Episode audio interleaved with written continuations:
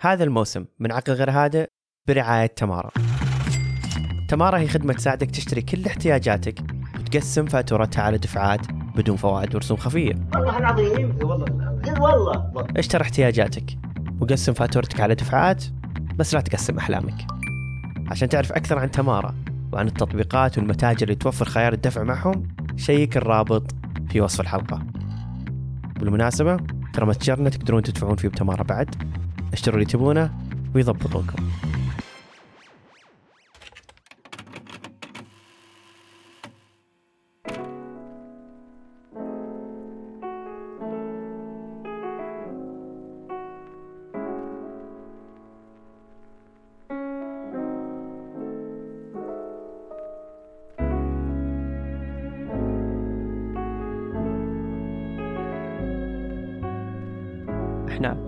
مخلوقات من قصص. أرواحنا مليانة قصص. وأرواحنا تحتاج مرة مرة مرة تتغذى بالقصص. يمكن في حرب الحالة واقف ضد جيوشك عادي. ما جست إسلامي في بالي راسي في عقل غير هادي. ريحة فكرة تقريبا أقرب للنوع الكادي. بين الأبيض والأسود نوعي بعيش رمادي واللم من الحضيض وضاقت كل أراضي كوكب. بنهض لو قد ما طيح كبير ما موت ولكن أمرض أصوات في راسي كثير بتعيد سوالف إني تالف. لو صار الكل بيخالف من في صيفي وقادر يبرد. ذا الكوكب مرة صغير ما بشيل حروفي. ضربات البرق السيوفي قطرات الغيم ضيوفي. لا يسندني واحد أنا تسندني بس كتوفي. وأسند معاي العالم ما بالشكر في معروفي. بحب النوم لأن النوم وحده يسوي سكيب. لو قلبي اختار كان سريري أولى له الحب. أنا جرع زدت درت الكوكب لما كان عدت. لأن قلت يا رب عمره ما خاب اللي قال يا رب.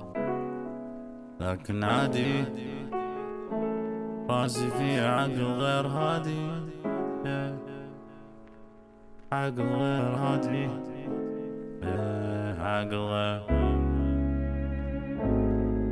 لكن عادي يا- يا. راسي في عقل غير غير راسي في عقل غير هادي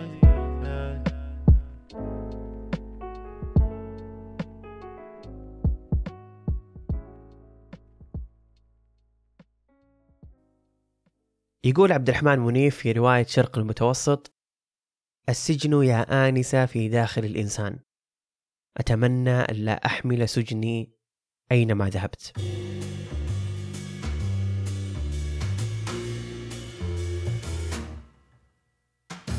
نعيش يومنا سابقين أنفسنا. عايشين لحظة مو بلحظتنا. يا ماضي يا كنا أو مستقبل الجهل في يأرقنا يحوطنا تساؤل متى بنعيش اللحظة؟ متى بنركز باللي بيدنا ولا يشغلنا أمس أو بكرة؟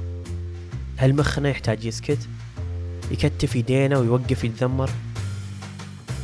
عيش اللحظة هي رسالة العصر انباعت علينا هذه الجملة التحفيزية بحسن نية عشان ما نحترق عشان ما نعلق بمكان مو مكاننا بحسن نية كانت تحاول تنتشلنا من أفكارنا القلقة من الماضي اللي عايشة بالمستقبل اللي ناسي الحاضر. لكن هل هذا الطبيعي؟ يتصارع الإنسان من اليوم الأول اللي انخلق فيه مع هذه الفكرة. فكرة التفكير والتحليل والغرق بكل مكان إلا الحاضر. فكل رسالة تحفز لعيش اللحظة هي رسالة تنافس أصل الإنسان وهي قدرته على الخروج من حالته الحالية ومقدرته على استنباط وتحليل الماضي عشان يستفيد منه أو تخيل المستقبل عشان يخطط له ويتمنى ويتأمل حدوثه. انخلق عقلنا عشان يقفز اللحظة. يعيش الإنسان قرابة نص يومه مو بالحاضر. يعيش بعقله. يسولف يحلل يحاور يحب يكره يغضب يستانس مع عقله. الأصوات داخل عقلنا هي اللي تقودنا لكل شيء يحدث في يومنا. من تأففك بعد قومة الدوام لحوارك مع نفسك عن وش غداك اليوم إلى حوارك مع نفسك عن فعل بايخ سوالك أحد إلى أغنية عالقة بمخك وأنت في وسط الزحمة أو على كرسي اختبار. كل هذه ما هي إلا صوتك الداخلي اللي يقود كفة يومك وحياتك عشان تكون بخير. لكن مو بدايم صوتك الداخلي بكفك. مو بدايم هدفه يسمع لك أغنية.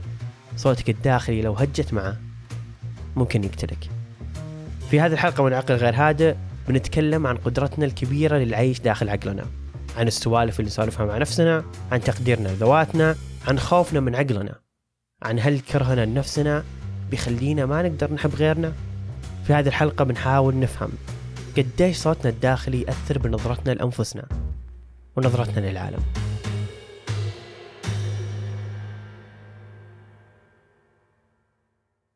مسألة التفكير أو الحديث مع النفس والصوت اللي داخل عقلنا مسألة مرة مثيرة للاهتمام.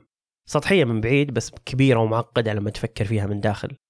وما نتكلم هنا عن الصوت الداخلي من مفهوم الحدس. لما يقولوا لك اتبع صوتك الداخلي لا الموضوع أكبر من كذا. هو مفهوم المحادثة الحقيقية الصامتة اللي تسويها مع نفسك يوميا. المخاطبة الذاتية هذه. الموضوع هذا كان موتر البشرية لأنه شيء مو بمفهوم. ولأن البشر يميلون دائما للرعب والقلق غالب الأحيان من الأشياء الغريبة اللي ما يفهمونها. الصوت الداخلي مواضيع أحيانا اللي يطرحها مو مو هي الأفضل.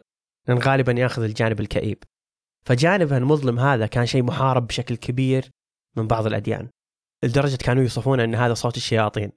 الصوت اللي معزول عنك ولا يمثلك وموجود بس عشان يخليك تسوي أشياء سيئة. بالمقابل كانت بعض الأديان تشوف أنه هو صوت الحكمة والوقار اللي تحتاجه بحياتك. كانت تجربة البشر مع صوت العقل محيوسة.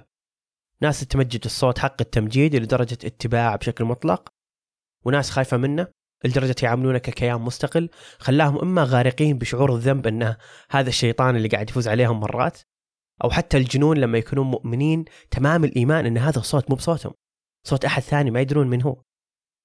لكن في الحقيقة هذه الحالة الطبيعية للإنسان. هذه إعدادات المصنع والحالة الافتراضية للعقل في وضعه الساكن أو الهادي خلينا نقول لأنه ما في عقل يكون فاضي تماما. فأنت في الوضع الافتراضي لعقلك تكون عايش في حالة طفو ومحادثات مصغرة مع نفسك. ما تحس فيها ولا تخطط لها. تسولف تحلل وتفكر ولو بأشياء سخيفة. فصوت عقلك هو الطبيعي والهدوء والركود هو الدخيل. وحتى في أوقات انشغالك ممكن يفوز عليك عقلك وتدخل باللي نسميه بالعامي فهاوة أو سرحان أو أحلام يقظة. لما تفلت منك اللحظة وتعيش داخل مخك وتنسى المحيط اللي حولك اللي يسمونه بالإنجليزي زونت أوت اللي هو الانعزال عن الحاضر وإنك كذا فجأة انسحبت من الحاضر ورحت مكان كذا ثاني. هذه الحالة تسمى علميا الحالة الافتراضية وهي النشاط اللي يرجع له عقلنا تلقائيا لما ما ينشغل بشيء معين وهذه الحالة اللي يدخل فيها عقلنا باستمرار. أحيانا ما نقدر نمسكها ونحس فيها هو شيء ضمن كياننا ويصير بشكل تلقائي. فمن الاعتياد ما. ما تدرك أصلا هل أنت دخلت هذا المود أو طلعت منه أو بتدخل فيه مرة ثانية يحصل كذا بشكل طبيعي. بس تبون تعرفون متى صوت عقلنا يصير عالي جدا وملحوظ بشكل إرادي نستخدمه؟ لما يحتاس نظامنا ويحتز من أحداث خارجية تزيد الحمل على عقلنا. لما يتطلب مننا بشكل عاجل جدا نبحث ونفكر ونحلل حدث صادم صار لنا.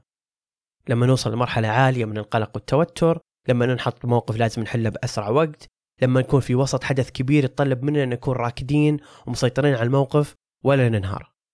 كل هذه الأشياء تخلي صوتنا الداخلي يشتعل لدرجة أحيانا يتحول لصوت خارجي. من كثر توترنا وصعوبة جلوسنا في مكان واحد داخلنا. يا أما نبدأ نهمهم أو نرمي كلمات بشكل عشوائي أو تخطط مع نفسك بصوت عالي عشان تسمع أفكارك بإذنك وتدركها وتدرك حجم الموقف عشان تعرف تحله. هذا النفور الكبير لعقلنا بعملية تفكيره تحت الضغط هو أكبر دليل أن الصوت الداخلي شيء حقيقي وموجود وصحي. صحي لو عرفنا كيف نتعامل معه مو بنوقفه ونغصب نفسنا. نعيش اللحظة.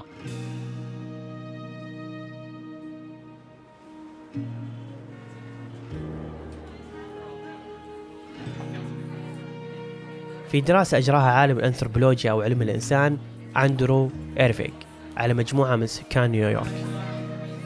كان يحاول من خلالها يدرس ويحلل السلوك البشري في التواصل الداخلي مع النفس. كيف الناس تتكلم مع نفسها؟ متى تتكلم مع نفسها؟ ليش تتكلم مع نفسها؟ فحط مايك على مجموعة من الناس وخلاهم يمارسون يومهم بشكل طبيعي ويسجل محادثاتهم اليومية وأفكارهم العشوائية. أشخاص كانوا يفكرون في نفسهم مرضى أصدقائهم علاقاتهم العاطفية وظائفهم ماضيهم أو حتى موت قطاوة أصدقائهم. ومع عشوائية كل الأحاديث من أعمق الأشياء مثل التفكير بالموت أو حتى تساؤل طبيعي عن قديش تعبوا العمال عشان يبنون ذا الجسر اللي أمشي عليه. كانت كل أصواتهم الداخلية يجمعها عناصر مشتركة تؤكد لنا سمة بشرية عظيمة وهي اللجوء للذات. كانت تميل أفكارهم للجانب السلبي في النقاش مع نفسهم عن البحث لحل وتحليل المواقف السلبية.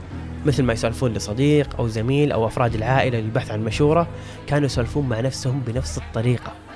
كانوا يبحثون عن المشورة وينتظرون الجواب من داخلهم. يقول عالم النفس إيثن كروس أن كل هذا السلوك في التحدث مع النفس ما هو إلا نتاج للتطور الإنساني اللي أساسا مبني على رغبة البقاء. ورغبة البقاء هنا لا تعني بالضرورة الحياة والموت ولكن الرغبة الفطرية للبحث عن حل تجاه أي شيء يشعرنا بالتهديد.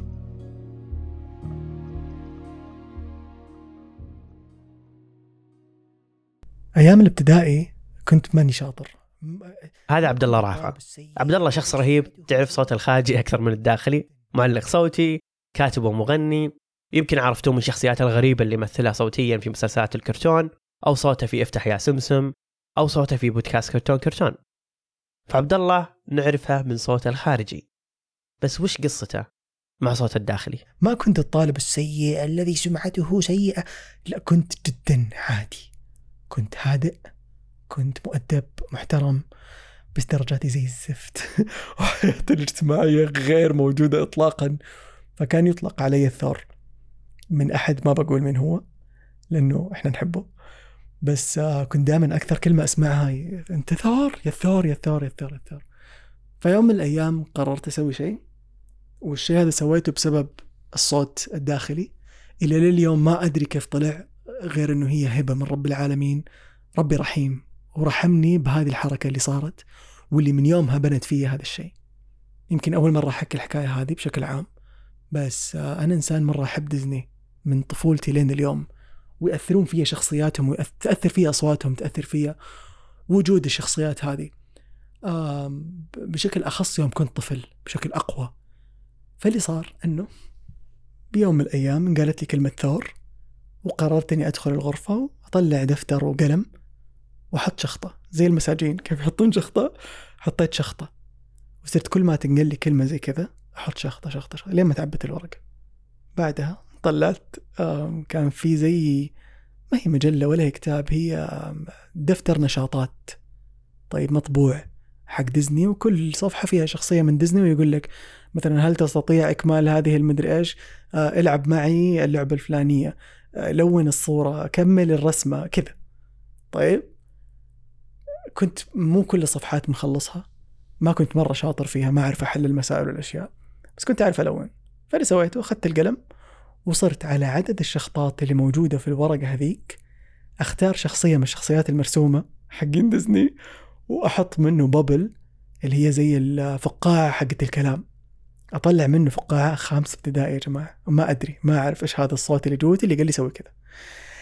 كل الأصوات الداخلية اللي صارت تحفزني هي الأصوات اللي كتبتها في الدفتر حق ديزني.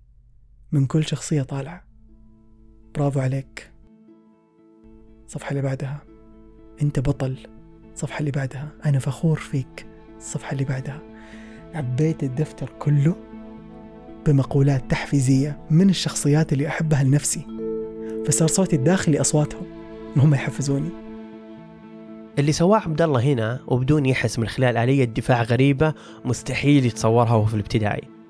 درسها العالم السوفيتي ليف فيغوتسكي اللي كان من المهتمين بشكل كبير بالسلوكيات الفضولية للأطفال اللي يتكلمون مع نفسهم بصوت عالي.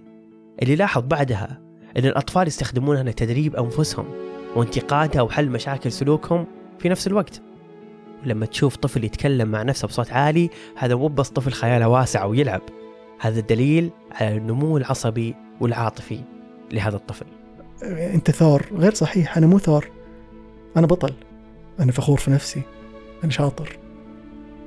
هذيك كانت أول مرة أتذكر فيها صوت داخلي وكان صوتي بس كان بنبرة شخصيات مختلفة أنا أحبها. إلى اليوم ما أدري إيش هذا الإلهام اللي نزل علي وأنا بخامسة ابتدائي وقال لي سوي هذه الحركة بتساعدك؟ لكن الحمد لله عليها. اللي مؤمن فيه اليوم إنه الأصوات الداخلية حقتنا هي قراراتنا. إحنا نقرر هذه الأشياء. أنت اللي تقرر صوتك الداخلي إيش يقول لك. في كلمة جديد, تعلمتها اللي هي أنسنة. إنك تأنسن الشيء. يعني يقول لك مثلا الماركة الفلانية هدفها في الماركتينج في التسويق هي أنسنة الماركة. يحسسونك إنها إنسان. اللي أبغى أقوله والشيء اللي طلع في راسي قبل لا أبدأ تسجيل إنه أنسنوا كل البشر. ما في بشري حتى مديرك في الشغل حتى لو أنت في المدرسة قاعد تسمع حتى مديرك في المدرسة شايف هذا الكيان العظيم كله انسنه كيف بأنك تستوعب إنه ترى حتى هو عنده أصوات داخلية. حتى هو أحيانا يخاف أحيانا يقلق أحيانا ما يحس إنه مصدر ثقة ما يحس إنه حتى فخور بنفسه. ويمكن عنده صوت داخله يقول لا. أنت فخور في نفسك وأنا فخور فيك. أنت شاطر. وبرافو عليك.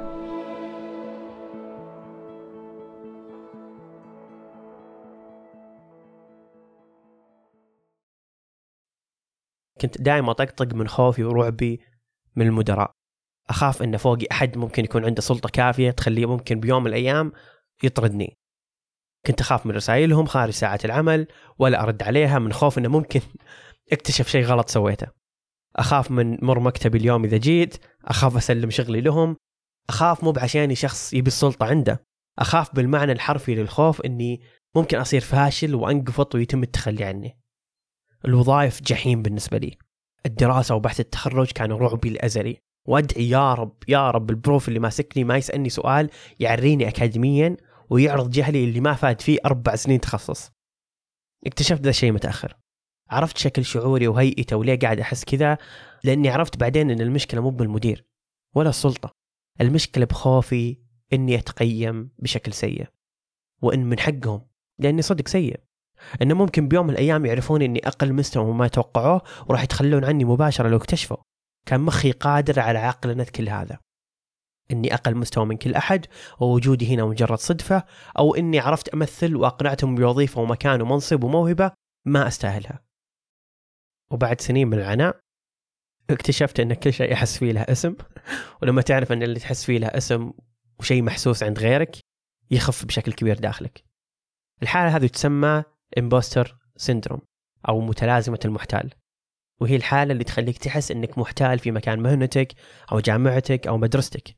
أنك ناجح لأن كل شيء صدف مو بلأنك ناجح بالضرورة. أنك ما ذاكرت بس لكت معك أنك انقبلت بالجامعة وبتخصص اللي تبيه بالصدفة أو بالغلط أحيانا. أنك توظفت وراتبك حلو لأنه ملعوب عليهم. أنك تخاف تعرض إبداعك وموهبتك لأن الكون مليان ناس أفضل منك والناس بيلاحظون أنك سيء على طول.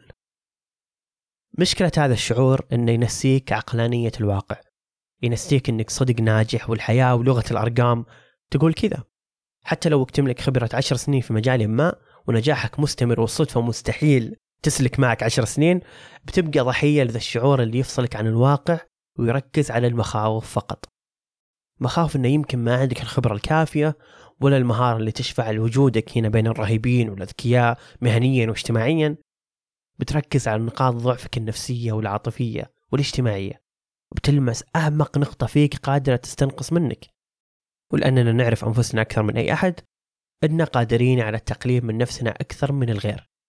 وبكذا يكون أقسى رأي ممكن يوصلك من أحد هو من نفسك. وتدرون وين يودي هذا الشعور أحيانا؟ للهرب من الفرص رفضت أعمال كثيرة بسبب خوفي أني ما أقدر أقنع عملائي طلعت من وظائف لأني كنت أتصور أني أقل منهم مستوى. فكرت أغير تخصصي فكرت أوقف البودكاست لأني خايف يفشل بيوم من الأيام ويبان للعالم أني بالأصل ما عندي مع جدتي. وبعد أربع أيام من نزول هذه الحلقة بنروح أبو ظبي عشان وصلتنا دعوة من وزارة الثقافة الإماراتية عشان نحضر معرض أبو ظبي للكتاب. ومع كل إيميل وتعميد وتذاكر سفر وتجهيز مواضيع أخاف. أخاف إني ماني بقدها كفاية بحدث كبير زي هذا. بدعوة ضخمة بفرصة تقول لكل العالم إنك شخص كبير وتستاهل. أخاف من كل نجاح لأن الشعور الجيد اللي يجي مع هذا النجاح هو خوف إني ما أستحق كل هذا. بس كل هذا وهم. كل شيء يقول إنك ناجح في صنعتك ناجح في دراستك ناجح في علاقتك مع اللي تحب إن الشعور هذا يجي حتى بالعلاقات لما تخاف إنك ما تستاهل الشخص اللي تحبه. حرفيا كل شيء بالحياة يؤكد إنك رهيب في مكانك الحالي وتستحق ابا عن جد. بس مين يعلم مخك الخواف؟ مين يعلم مخك إن معدلك أخذته بجدارة وراتبك أخذته لأنهم شافوا فيك شيء رهيب؟ موهبتك تشبهك وتمثلك وما حد يشوف إنها سيئة إلا أنت. وانك الشخص الصح للشخص الصح اللي تحبه. ولو صدق كنت أقل وين المشكلة؟ ليه الخوف الدائم من الفشل مرتبط أننا لازم الحين نكون كاملين ولا بننهار؟ مو بشرط تكون كامل الحين بس تقدر تكون كامل بعدين بشكل تدريجي لين توصل اللي تبيه. لما تتعلم وتنضج وتتغير الكل بيشوف تطورك مو بس أنت. فلا يخوفك نقصك؟ لأن طبيعي إنك تكون أقل من الباقيين لما تكون في مكان جديد لين توصل للمكان اللي أنت فيه. فلو كنت ناجح أعرف إنك تعبت كثير لين توصل لهنا. وما يحتاج تشكك برحلتك الطويلة اللي هي برهان وحقيقة استحقاقك لهذا النجاح. ولأنك الوحيد اللي تعرف هذه الرحلة الصدقية وخفاياها اللي مريت فيها لا تعطي للغير أبدا فرصة للتشكيك بهذا النجاح. لما يشوفونك أنت مشكك بنفسك. طيب وش الحل تجاه الإمبوستر سندروم أو متلازمة المحتال؟ ببساطة أنك تعترف فيها. الاعتراف فيها بصوت عالي يقلل من وطأتها عليك. صدقوني الكلام عنه بصوت عالي بيخليكم تكتشفون إن كل أحد بيقول بعدك حتى أنا مثلك. فجينا بشكل عام عنده خوف كبير من الفشل. مع رغبة كبيرة بالمنافسة مع ملعقة كذا من عدم الثقة بالذات كل هذا يطلع مخلوق مبدع ولا عنده أي إشكالية لا في دراسته ولا وظيفته ولا إبداعه بس عنده خوف كبير وياكل في نفسه يوديه لزاوية الرعب إنه ممكن في أحد أفضل منه أو هو أقل من الغير. ف كلنا مثلك كلنا خايفين ان وصلنا هنا بالصدفة بس عقلانية إنك شخص ناجح مخك ينساها لما تكون مخاوفك أكبر من الواقع. لذلك كلامك عن مخاوفك بصوت عالي راح تكتشف تلقائيا بعد أن حجم مخاوفك صغير ولا يستاهل كل هذا وأنت رهيب بس أنت خواف. زايد لا يكون معيارك في تقييم نفسك هو أحد ثاني جنبك. واحد من أهم مشاكل ال imposter syndrome هي المقارنة غير العادلة مع الآخرين. لأنك تلقائيا بتحط نفسك أقل من الكل لأنك خلقة تعاني من المشاكل في تقدير النفس.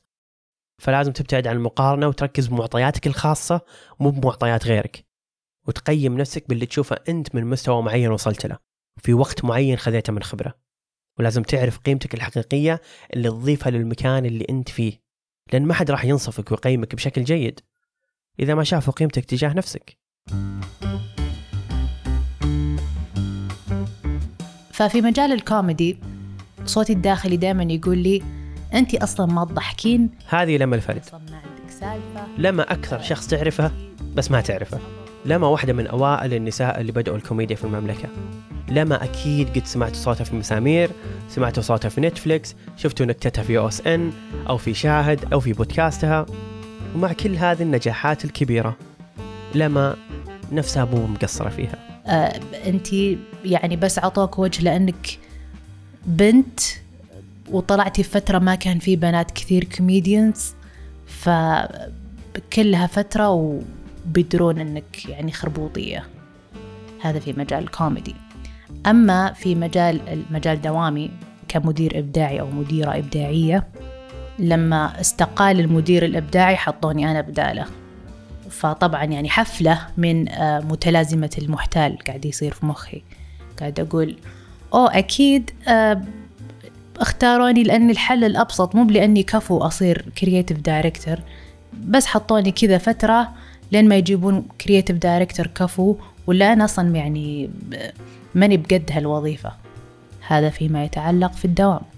أما بالنسبة ككاتبه كاتبة مسلسلات أو what صوتي الداخلي كان يقول لي اوه أنت بس ترى جايبينك ك diversity بس يعني يبغون ينوعون في الكتاب لأن كل الكتاب عيال فجايبينك بنت عشان يعني كذا عند العميل يبان إن عندنا team متنوع ولا أصلا ما يبغونك.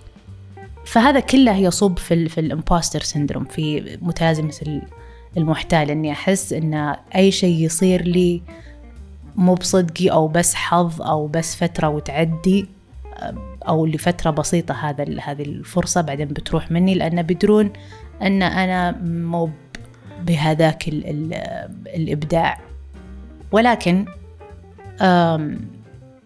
تغيرت شوي ولله الحمد. في تيك توك أدري إن يعني تيك توك مو يعني أحيانا الواحد يلقى أشياء كويسة في تيك توك خلينا نكون واقعيين. ففي واحدة قاعدة تقول إن لو ما كنت جاهز ما كان جتك الفرصة. فأنا لو ما اشتغلت على نفسي ما كان جتني الفرصة. أنا لو لو ما كنت ما اشتغلت مرة على ال material وعلى الكوميدي ما كان ما كانوا الناس يطلبوني أطلع في عروض.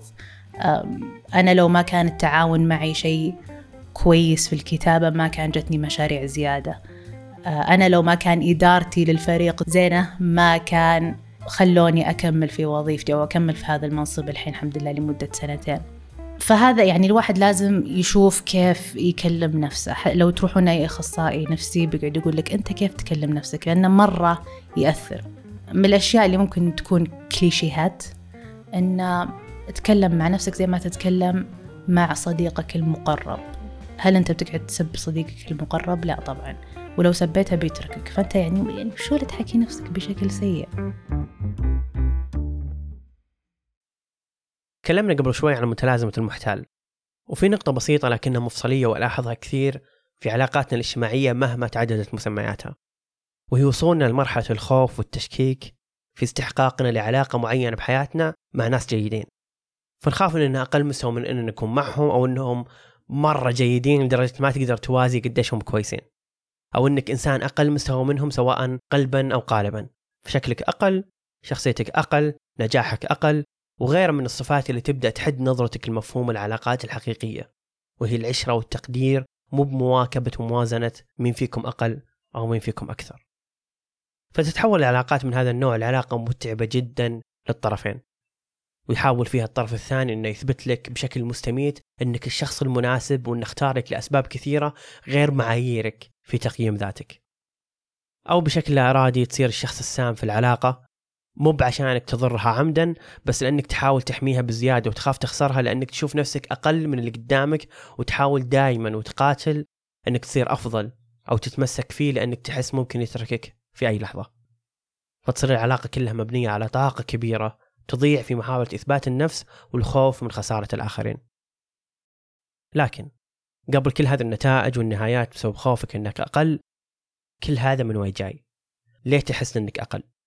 أعتقد أن الجواب لكثير من الحالات هذه هو عدم تقدير الذات وصعوبة حبك لنفسك اللي يوديك للبحث عن أشخاص يزيدون من هذا التقدير ويحسسونك أنك مميز حتى لو بكلام اعتيادي لأن فاقد الشيء راح يرضى بفتاته.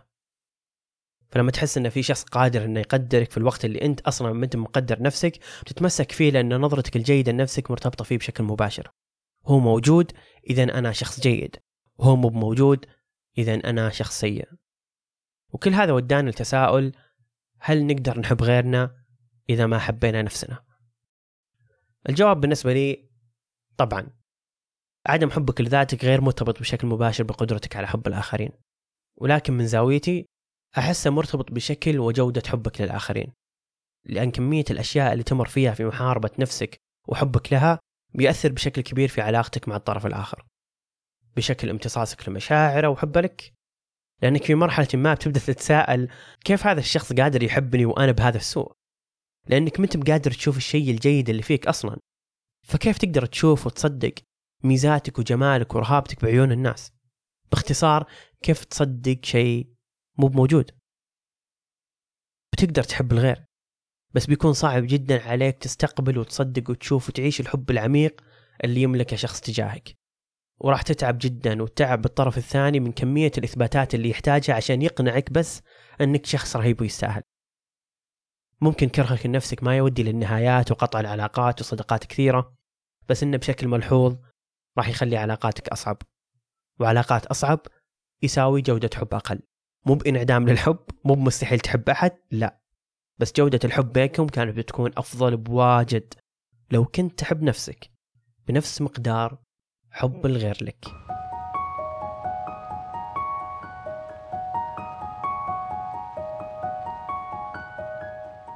الإنسان يرتاح لما يحصل سبب ولما ما يحصله بيصنعه واللوم كذلك مريح جدا لما تعرف من تلوم ولو كل شيء مو بمقنع تلومه بتلوم نفسك. لأن الجرح القوي ما يجي من القريب يجي من نفسك اللي عارفة كل نقطة ضعف فيك. عارفة أقصى نجاحاتك وأعظم زلاتك عارفة قديش أنت عظيم وعارفة مدى سوءك اللي ربي ساتر عن العالمين بس مكشوف لك. فوقف تجرح بنفسك وسمي الأشياء مسمياتها ولو ما انت بالشخص السيء في قصتك لا تحمي السيئين في قصتك بأنك تلوم نفسك. ماني بمع سالفة النفس أولا لأن أحيانا مو بصح إنك تكون أول بقرارات معينة ومو بدايم بيدنا أصلا نخلي نفسنا أول الحياة مو بالسهولة هذه. ولا بالجفاف هذا.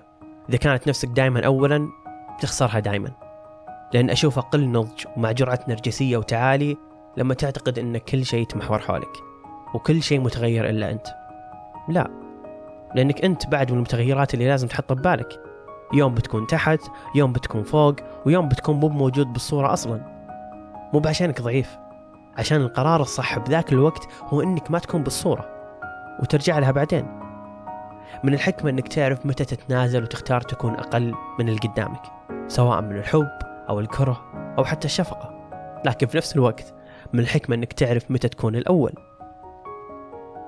حط ببالك إن إدراكك إنك شخص سيء هو رسالة جيدة وصحية والحمد لله إنها فيك. لأن المشكلة مو بلما تقول بصوت عالي إنك سيء المشكلة لما تكون سيء وما انت بملاحظ. فإدراكك لسوءك واضطراباتك النفسية هو أول طريقة لازم تستخدمها عشان تدلك للحلول تغريق نفسك في دوامة الضغط المستمر على عقلك بتخلي كل راحة تزورك مصدر للشك وهذا أكثر شيء ما أتمناه لأي أحد. التفكير المستمر والاستسلام لصوت مخك اللي مو بدايم بصفك تخليك تعتاد التقليل من نفسك. تصير هوايتك اللي ما تقدر توقفها. كل حدث أو حظ سيء يصير لك تصير ردود فعلك فيها كأنها انتقامية من نفسك. إي أستاهل ما أتوظف أحسن كل أحد يكرهني أستحق أني أكون وحيد أستحق الإقصاء أستحق الموت. العيش في الضغوطات اللي قاعد تخلقها في محيط عقلك يخليك تستنكر أي شيء جيد يصير لك. لأن لك فترة طويلة محوط نفسك بنوع واحد من التعامل. فلما يجي شيء كويس بحياتك تحس مو بصدقي. كذاب أو يجامل أحس في شيء غلط ليه أنا سعيد؟ هل هذا هدوء ما قبل العاصفة؟ لا. كل سعادة هي صدقية. ما حد قاعد يجاملك ما في شيء غلط. أنت سعيد ولا في عواصف جاية. فلا تعتاد الضغط عشان ما تدف السعادة من قدامك بدون تحس. ابحث عن حل بدل الاستمرار بالهرب. الهرب من نفسك والعالم أسلوب نجاة بس مؤقت. ما أوعدك أنها بتكون مهمة سهلة. تمشي بطريقة سلسة وحب وسلام لا. بيكون أصعب قرار سويته في حياتك. لأن يعني رغبة التغيير أصعب بكثير من رغبة الهرب. الهرب سهل. بس يصنع إنسان العالم ما تطيقه ولا هو حتى يطيق نفسه. ولما يمتلي عقلك بأفكار خايسة لا تصمته عشان ما يكثر إزعاجه. وبس أتمنى الحلقة عجبتكم. شاركوها لأي حد تذكرتوه أثناء الحلقة. ولا تنسون تقيمون البودكاست في أي برنامج تسمعون له منه الحين. هذا يساعدنا واجد أن نوصل أفكارنا للناس اللي تشبهكم. راح تلقون في وصف الحلقة حساب عبد الله رافع ولم الفرد. تابعوهم لأنهم ناس عظيمة جدا. ويحبون البودكاست فأنا نحبهم شكرا لكم الاستماع. أنا مبارك.